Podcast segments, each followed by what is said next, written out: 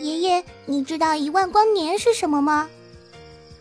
呵呵，一万光年当然是距离了。别忘了，爷爷可是科学家。错了错了，爷爷，舒儿说的一万光年是动漫电台。一万光年动漫电台，听得见的有声动画。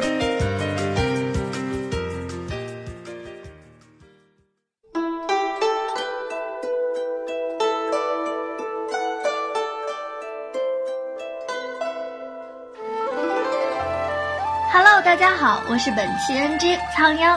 今天给大家介绍的动漫是《少年歌行》。《少年歌行》古风 F 四偶像男团点评，四大盛世美颜，你最爱谁？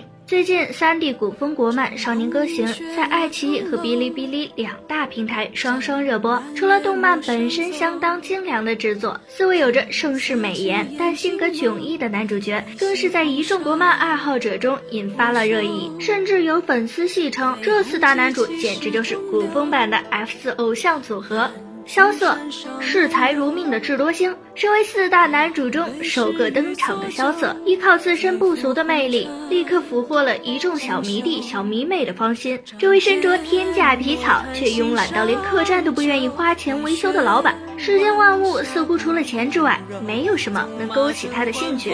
但是萧瑟又心思缜密，似乎能够洞悉一切，时时刻刻都在承担旁白的任务，仿佛在这个江湖中就。没有他不懂的事情。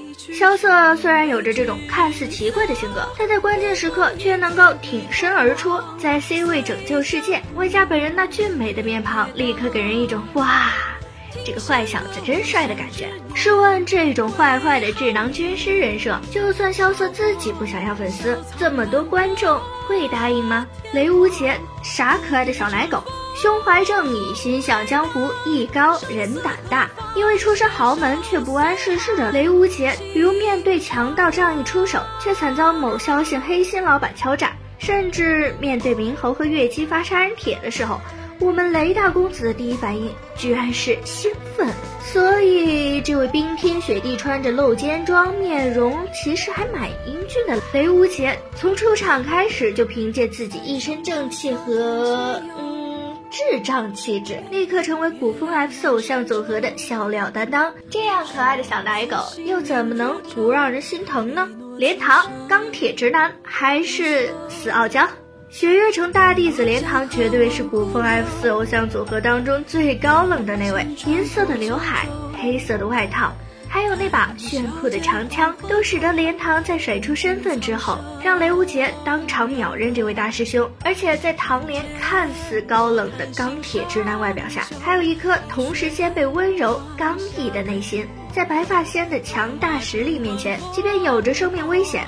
唐莲大师兄也会为了自己的任务毫不退缩。另一边，虽然嘴上不会说什么，但是当唐莲看到师妹和天女蕊时，我们依旧能够感受到他对妹子们无微不至的关心。这样一看，唐莲大师兄也许不是钢铁直男，而是一位死傲娇喽。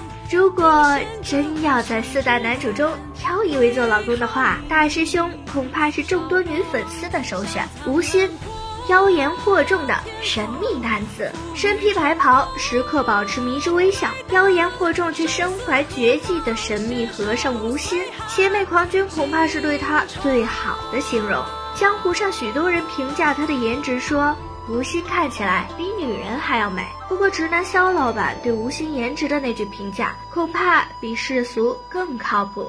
好邪的和尚。因为登级太晚，连官方海报都留了悬念。吴昕可谓是古风 F 四里独一份儿了。但是说真的，虽然直到第六集的结尾才隆重登场，但吴昕和其他三位不相上下的颜值，以及那股无时无刻透露出的邪魅之气，也算对得起广大观众老爷们的期待啦。不过到后面，吴昕把身无分文说的理直气壮的时候，又让大家看到了这位邪魅狂狷老哥不一样的一面。不过对于广观众和粉丝来说，对吴昕最大的怨念，恐怕还是盼望着他有能长出头发的那一天吧。最后，主播我强烈安利这部国漫哟。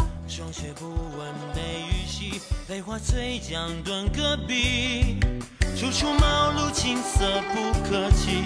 鸿鹄展翅，苍茫秩序，无所谓命格错综布局，破天机解天赐的谜题。几多困境里蜕变出浩瀚勇气，不忘江湖路上历练峥嵘侠义，年华一笑便是灵犀，高歌行万里。少年梦逐浪如城，平常心镌刻年轮。远方会曾遇伤痕，敢闯荡才算人生。